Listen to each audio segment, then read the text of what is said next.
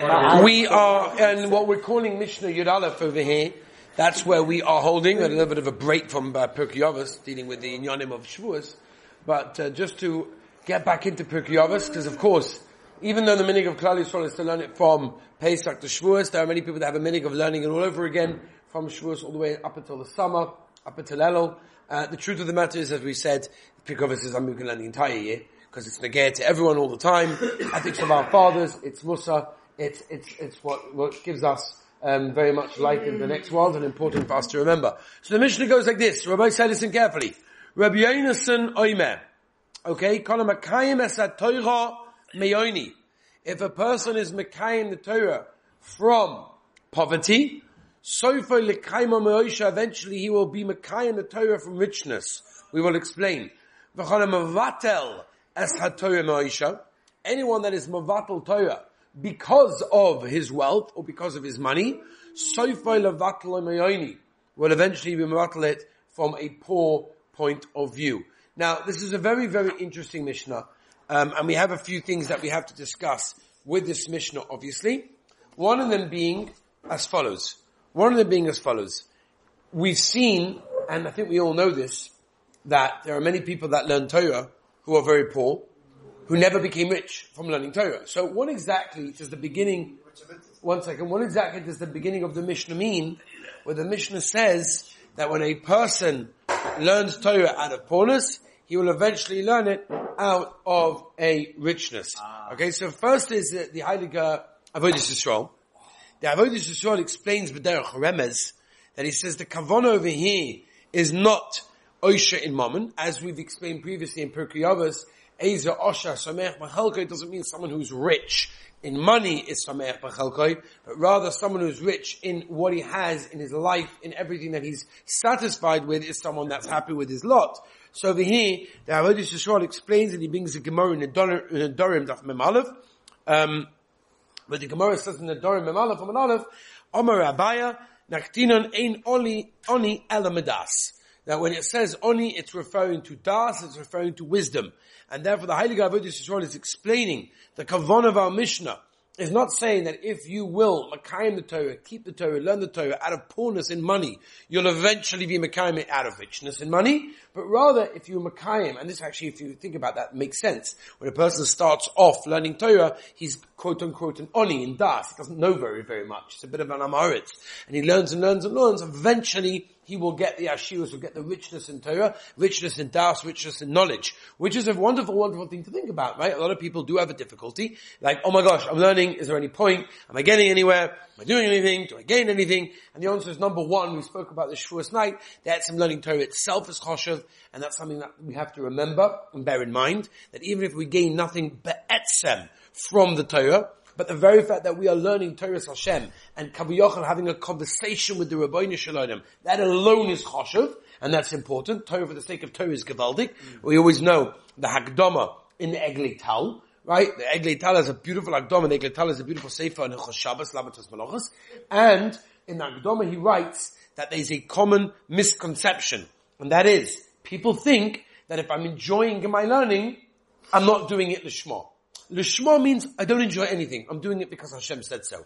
Now I hear, but he says no. The etzim enjoyment of learning Torah is a chalik of the Torah, and that's called Lishma. That's what the Rabban Shem wants to do, and that's how you're meant to learn Torah by enjoying it. So what the Mishnah is saying over here, according to Avodah Yisrael, but Derech Remez, is is that if you learn Torah, when you have a poor amount of das, you don't have so much knowledge, eventually, obviously as you keep on learning, you will be Mekayim it with Osha, with richness over here, and that's an important thing, and that's a Gabaldi Gazach over there. Okay? So that is uh, one simple idea for a person to understand in that case. There is another Mahalach as well to understand it, is that the Mishnah over here is not making a promise. It's not the pshat. The Mishnah is saying, well, if you learn Torah when you're poor, don't worry, you'll become rich and also learn Torah. That's not what the Mishnah is promising. Rather, the Mishnah is making a statement, and that is, if a person is Mekayim the Torah, when he is poor, when he's in poverty, he will likely continue to also observe the Torah, if his fortune becomes changed and he becomes very wealthy, he will continue. Why? Because he showed the dedication when he was poor and it was difficult for him and he was Nefesh and he did it. So Mimela, the Rabban could possibly give him the Nesoin of money and he'll probably keep keeping the Torah in that case. Whereas if a person was not keeping the Torah, when he's wealthy, then for sure if he falls into poverty, he's also not going to be coupled to Torah and keep the Torah. So that's how you could learn the Mishnah in two different ways over there. Now there is a famous Gemara in Yuma, Laman Hay, where the Gemara says that we all know the Gemara in Shabbos also talks about this, and that is after 120 years of being in this world, after 120 years of being in this world, we're all going to be asked questions. Scary questions. But we have to know what the questions are in order for us to hopefully be able to know the answer. And the way to know the answer is to work on it right now while we're in this world. Mm. And the Gemara and Yuma brings down that every person is going to stand in dinner after 120 years to ask the question, uh, did you use your time to learn Torah? Did you or did you not use your time to learn Torah? And there, you know, there will be a poor person that will come along. Okay, everyone's familiar by the way this Gemara. You'll, you'll get it if you haven't got it yet, you'll get it in a minute. The, the poor person will come along and say, listen, I was a poor guy. And therefore, because I was poor, I had to spend my time collecting money, knocking on people's doors, maybe going around schools. I had to do things because I was poor. I wasn't able to learn. What, what could I do? It's not my fault. I would have loved to have learned, but I just couldn't because I was busy. I was preoccupied. And then you have a wealthy guy who's very, very wealthy, and they'll say, no, did you learn anything? I'll say, listen, what could I do? Marba Daiga, the Mishnah says. That means I had all things to worry about. I had managers, had meetings, CEO meetings, and I had all sorts of things flying here, flying there, busy with certain, I, I wish I would love to learn, but I had to look after my money, I had to give tzedakah, I had to do all wonderful, wonderful things, but Lemaisa, it's not going to work. Now, Lemaisa, the Gemara tells us, in response to the poor person, the, uh, based in Shalmaila are going to say, well, were you poorer than Hillel? Hillel was so poor, desperately poor, that he didn't have the money to enter the beis medrash. They charged a little fee for people to get the beis medrash. So as we know, he stood on the, the skylight, the roof over there, lay over there to be able to hear Torah. Were you poorer than him? No. If you were not poorer than him and he managed to learn, then of course you can also manage to do that. Now the wealthy person, we're going to say, were you richer than Rebbe ben Charsum? Rebbe ben Charsum. Were you richer than him? Rebbe ben Charsum inherited incredible, unbelievable wealth, so much so that he was, he wasn't even able to deal with his business. It was so big, but yet, he was able to learn so much Torah to go from beis medrash to beis medrash and learn. So in other words, every excuse that you have is going to be thrown in your face. So if right now you're living a life of excuses, I can't do this because of this. I can't do this because of this. The Rebbe is going to show, you know, the fam- there's a famous one, right? I, I can't concentrate. Rebbe, what can I do? I, I push, I can't concentrate for more than two minutes. I have ADDD, HDDD, and therefore I can't concentrate. It Pasha doesn't work. They just, they prescribe me with every letter in the book. Like it doesn't work. ADD, ADHD, ADFD, I, I don't know, the, all the names they, they gave to me. I can't learn.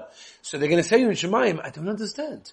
Because there was a four hour movie that you managed to watch, or there's a 200 page book that you managed to go through on a Friday night. So how is it that you were able to do that but not that? In other words, what Chazal are telling us is every excuse that you use, they're going to see your entire lifetime if you actually use that excuse for everything else. I'm too tired, I can't learn. Oh, but then when they invited you to Cafe you had no problem going. So your best friends, aunts, neighbors, second cousins, daughter-in-law, that's it. A massive mitzvah for me to go. We're really, really close. We're really, really close. We have to go. No, it's really important. We're so close to each other. When was the last time you spoke to her? I don't know. I think, I don't know, maybe she, I don't think, I, I don't think we ever spoke before, but we're really close. No, but we really are close, and I have to go to the meal. In other words, the Rebbe is going to throw at your face every heta and every excuse that you ever use not to do the right thing, and he's going to, going to show you that. And oiva voy. Oiva voy in every person, that's a Mefushim Medrash by Yosef or something. Oiva voy in every person when he uses excuses in the next world, when they're going to show him in this world. So what the Mishnah is telling us over here is there are no excuses. You cannot say that you have no time to learn Torah.